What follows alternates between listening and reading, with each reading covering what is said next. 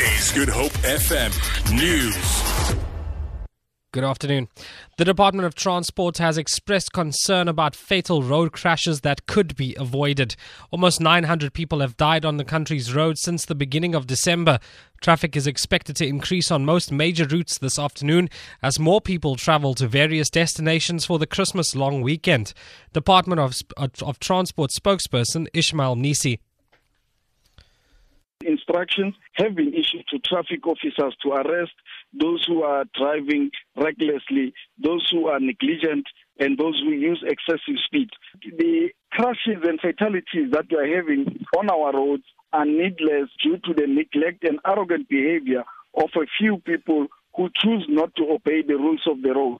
The Minister of Transport, therefore, urged all motorists and pedestrians alike to make road safety their number one priority.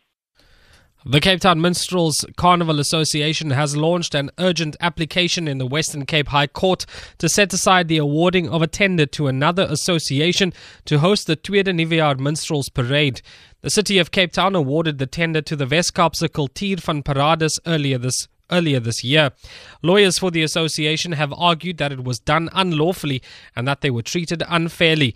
Judge Dennis Davis, who is hearing the application, says the matter should have been cleared up months ago. He is expected to make a ruling later today.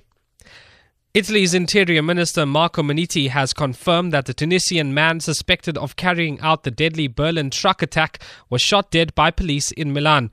The minister told a media conference in Rome that Anis Amri had been fatally shot after being after firing at police who had stopped his car for a routine identity check. Minniti says identity checks had established without a shadow of a doubt that the dead man was Amri. Mike Sanders reports. Police say they've got the killer from Berlin. Fingerprints from the man they shot match those found on the steering wheel of the truck used to mow down shoppers at the Berlin Christmas market.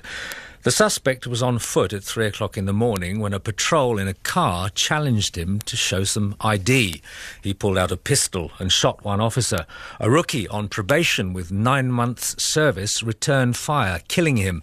The policeman was wounded, but his life is not thought to be in danger. And lastly, a non profit South African company, Radar, has launched a music album titled Unearthed in support of its aim to combat addiction and social ills in the country. The 18 track compilation boasts a host of established as well as up and coming local artists such as Prime Circle, Howie Combrink, Michael Lohman, and Lira. Radar, which stands for Rape, Alcohol, Drugs and Abuse, was established three years ago to bring about change in the country. A spokesperson, Genevieve Vieira, says the company acknowledges the power of music to change lives and has reiterated its commitment to uplifting the musical arts. For Good Hope FM News, I'm Rikshay Peterson.